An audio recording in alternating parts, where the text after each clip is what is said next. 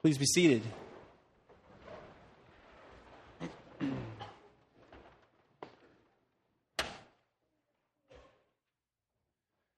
Will you pray with me?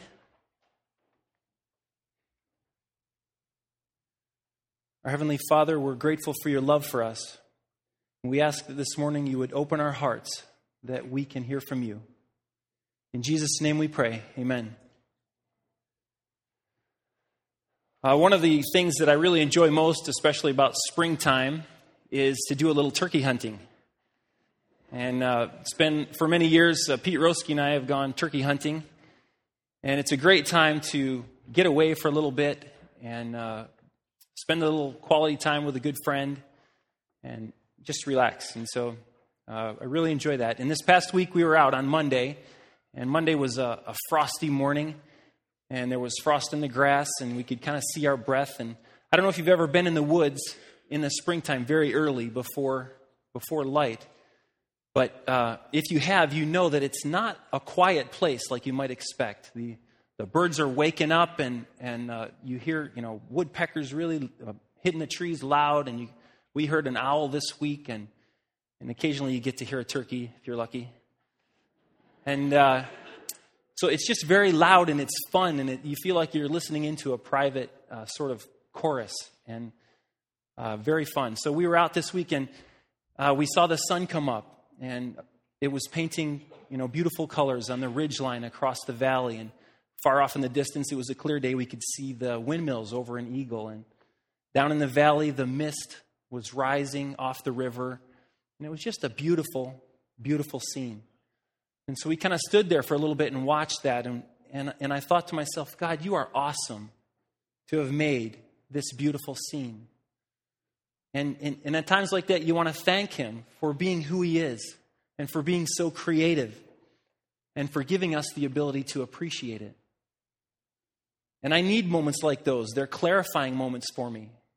They help me to gain perspective and to refocus because I often feel like I have this nearly infinite capacity for making my life be about me. You know, the things that I do, the roles that I play, they're good things. Uh, I'm a husband, a father, a son, an uncle, a youth pastor, and maybe slightly less significantly, but still important, a video gamer. but even as a Christian, knowing what I know about God and His sovereignty, I still have difficulty in the middle of my busy daily life keeping proper perspective on my purpose in life and the awesomeness of God and His power. This is one of the reasons that in Daniel chapter 6, when a pagan king named Darius has an experience with God, his response is striking. You could look with me in your Bibles at chapter 6 and read with me starting in verse 25. Then King Darius wrote to all the peoples, nations, and men of every language throughout the land May you prosper greatly. I issue a decree that in every part of my kingdom, people must fear and reverence the God of Daniel. For he is the living God, and he endures forever. His kingdom will not be destroyed, his dominion will never end. He rescues and he saves, he performs signs and wonders in the heavens and on the earth. He has rescued Daniel from the power of the lions. It's remarkable that this pagan king, the ruler of Babylon, could come to these conclusions about Yahweh, the God of Israel. Israel was a small, broken, and conquered kingdom tucked away in a forgotten corner of the Persian Empire. How did God arrange for Darius to get such a clear picture of himself? Over the past week or so, I've been taking an informal poll of people that I run into and I've asked the question what do you think is the purpose of the story of Daniel in the lion's den? Most people have answered by talking about Daniel's faith and trust in God and how that trust was vindicated when he was brought out of the lion's den. And I would agree with one slight qualification. It's clear to me that throughout the book of Daniel, and in this chapter specifically, God is sending a message. It's a message about who he is and how he acts in the world. In this chapter, Daniel and his faith, his life that is completely oriented toward God, is the tool that God uses to communicate this message. When we look at Daniel's life, From the time that he's brought into captivity as a young teenager until the day he was dropped into the lion's den, his life is a picture of a life oriented toward God. Obedience to God's law, daily worship, and prayer. Daniel saw his primary role in life as one of honoring and obeying God. The first story that we have of Daniel from chapter 1 is Daniel and his three friends, Shadrach, Meshach, and Abednego, and they're captive. They're brought captive from Israel and put into a training school in Babylon. And there they're served food from the king's table. And now Daniel was a young teenager, maybe 13 or 14 years old. But out of a desire to obey God's law, he approaches the supervisor and with tact and wisdom works out a deal to receive vegetables and water instead. And God blesses them. Daniel consistently makes choices that honor God and show obedience to his commands. In addition, you get a sense from Daniel's life that he did not worship God in order to receive God's protection and blessings. He did not serve God so that he could become wise. He didn't even serve God in order to show God's greatness to others or to witness to them. Daniel served God simply because God is God.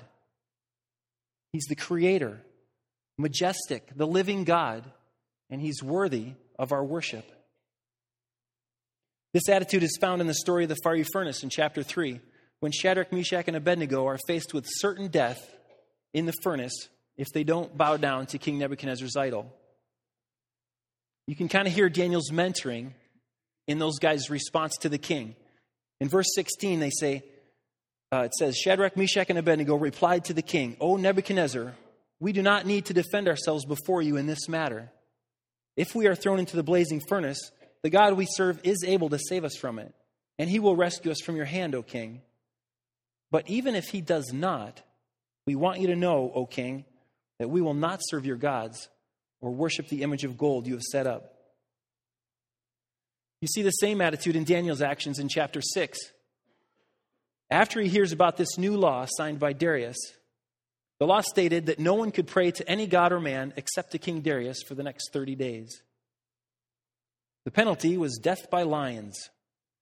And according to the law of the Persian Empire, once the king put the law into writing and signed his name to it, it could not be revoked or altered in any way, even by the king himself. Of course, we understand that this law, this prohibition against prayer, was aimed directly at Daniel. I'm sure it affected other people, but we know that it was designed specifically to catch Daniel. Look with me at verses 3, 4, and 5. Now, Daniel so distinguished himself among the administrators and the satraps by his exceptional qualities that the king planned to set him over the whole kingdom. At this, the administrators and the satraps tried to find grounds for charges against Daniel in his conduct of government affairs, but they were unable to do so. They could find no corruption in him because he was trustworthy and neither corrupt nor negligent. Finally, these men said, We will never find any basis for charges against this man, Daniel unless it has something to do with the law of his God. So then they devise this plan. They bring it up to the king, and through a minor deception, they get him to sign it into law. And look what happens when Daniel hears about the law in verse 9. So King Darius put the decree in writing. Now, when Daniel learned that the decree had been published, he went home to his upstairs room, where the windows opened towards Jerusalem. Three times a day he got down on his knees and prayed, giving thanks to his God, just as he had done before. Now, Daniel had been a part of the court in Babylon for years. And, and I would bet that the minute he heard about the law, he knew exactly what had happened. Yet, even knowing that he was destined for the lion's den, he continued his daily habit of prayer. It's clear that Daniel, Shadrach, Meshach, and Abednego are not convinced that God will save them, only that he is able to save them. These lives, Daniel's life, completely oriented toward God, enabled God to use Daniel to communicate God's message. A message that could only be delivered through the lion's den experience. Now, there's something about this story and about Daniel that often goes overlooked. The usual picture that people have of Daniel in the lion's den, one gotten more often than not from the flannel graphs of our Sunday school, is this picture of a youngish, handsome, muscular kind of guy standing devout, devoutly and serenely in the middle of a pack of quietly bored looking lions.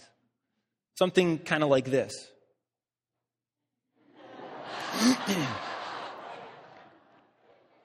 but uh, actually, Daniel was much, much older and probably looked more like this.